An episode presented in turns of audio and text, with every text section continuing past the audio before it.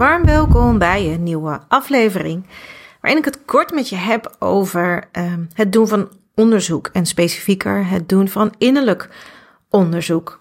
En als je mij al wat beter kent dan alleen deze aflevering, dan weet je dat ik van huis uit onderzoeker ben.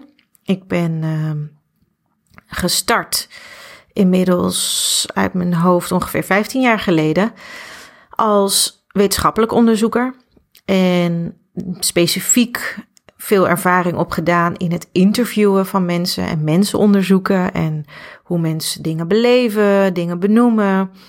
En sowieso via het onderzoek heb ik geleerd en um, ben ik erin getraind om, ja, hoe zeg je dat? Perspectieven aan te dragen bij mensen, waardoor ze iets kunnen onderzoeken. Dus je hebt gewoon een perspectief nodig, of je hebt een vraag nodig, of je hebt een kader nodig, of een invalshoek nodig om iets te kunnen onderzoeken. Met andere woorden, ik geloof er heel erg in dat je um,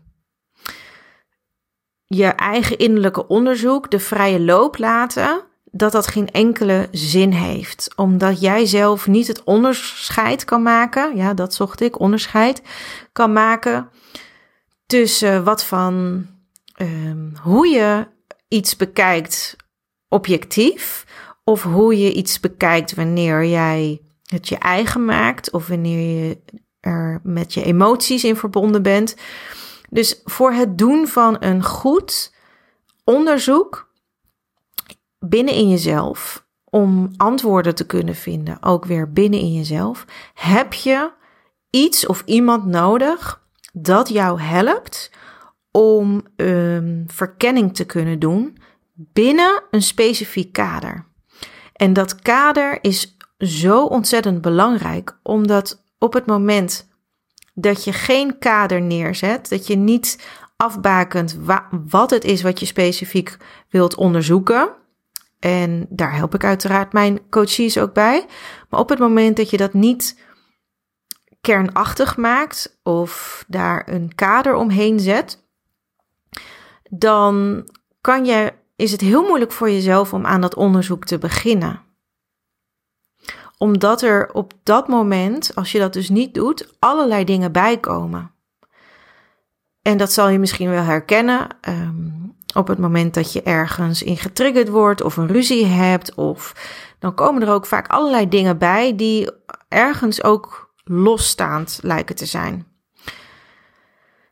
En op het moment dat je daar dus niet een kern in gaat pakken en dat echt gaat onderzoeken in de energie, in wat er eigenlijk voor een boodschap in zit, in wat er eigenlijk wil gebeuren. Op het moment dat je dat niet doet, en dan kan je ook nooit bij de kernachtige antwoorden komen die jou helpen om weer verder te komen. Want dat is uiteindelijk voor mij het doel van het doen van innerlijk onderzoek.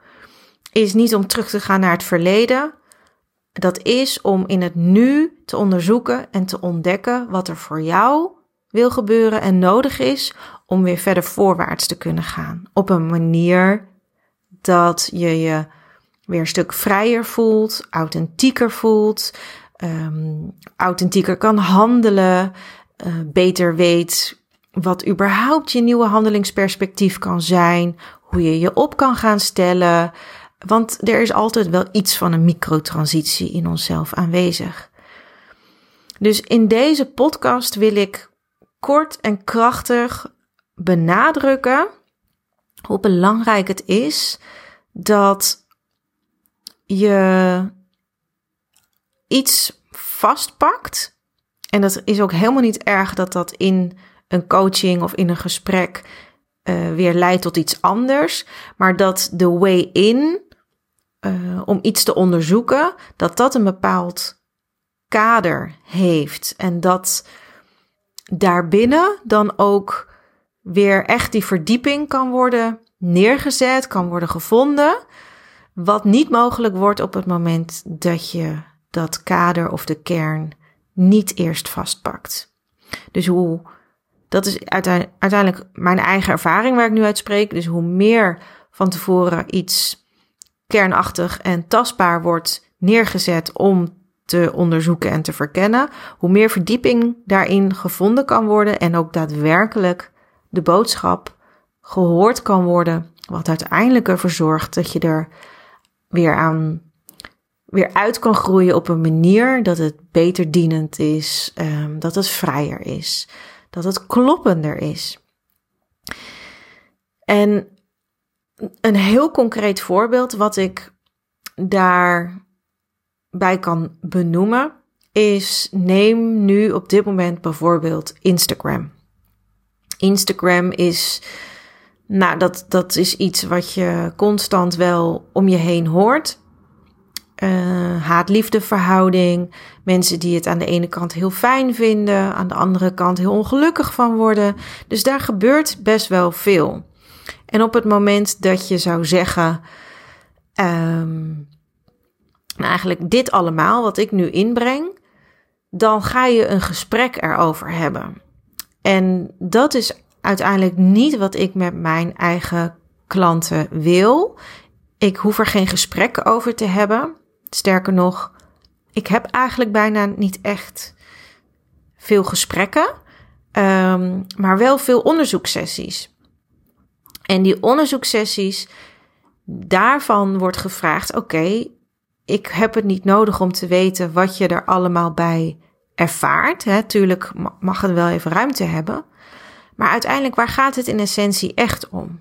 En dan gaat het vaak om, of in mijn eigen geval, kan het gaan om de rol van Instagram in mijn leven. Dat ik die wil onderzoeken. Hoe kan ik de rol van Instagram in mijn leven een bepaalde betekenis geven? Um, wil ik dat het nog een rol heeft? Wil ik niet dat het een rol heeft? Kijk, zelf wil je daar een, een, een beslissing op kunnen nemen, een keuze in kunnen maken van ja, het heeft wel een rol of nee, het heeft niet een rol. Maar dat is zelden wat er echt wil gebeuren. Dat jij daarin een keuze gaat maken, ja of nee.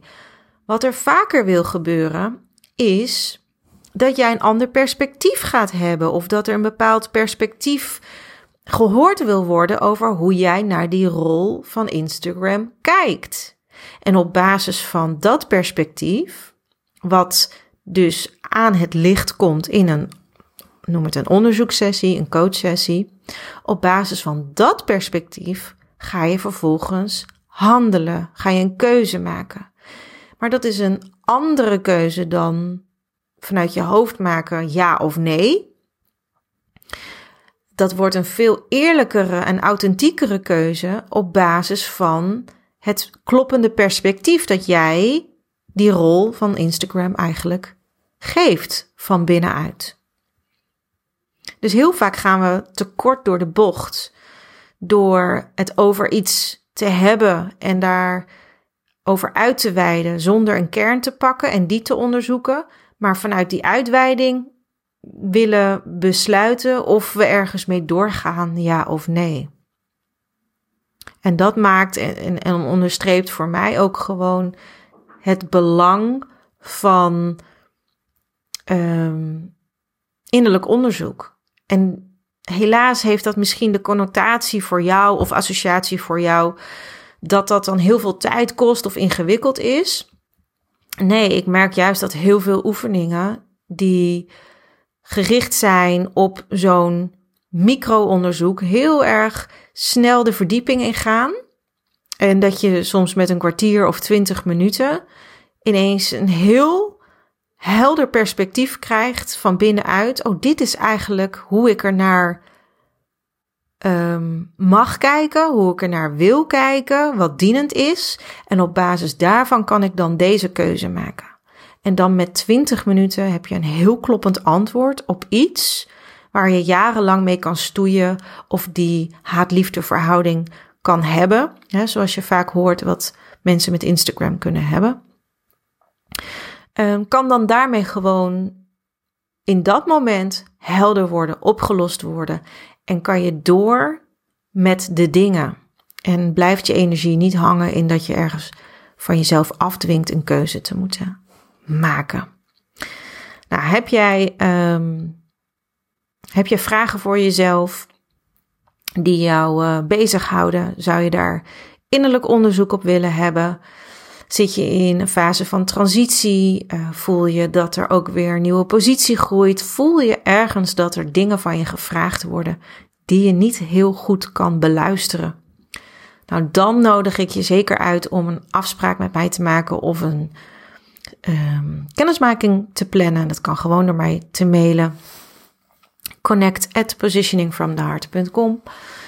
En dan hebben we het er eens over. Um, op dit moment werk ik nog aan mijn um, nieuwe aanbod en de nieuwe teksten voor mijn website. Want dat mocht na vijf jaar ook allemaal wel even weer een fris jasje krijgen.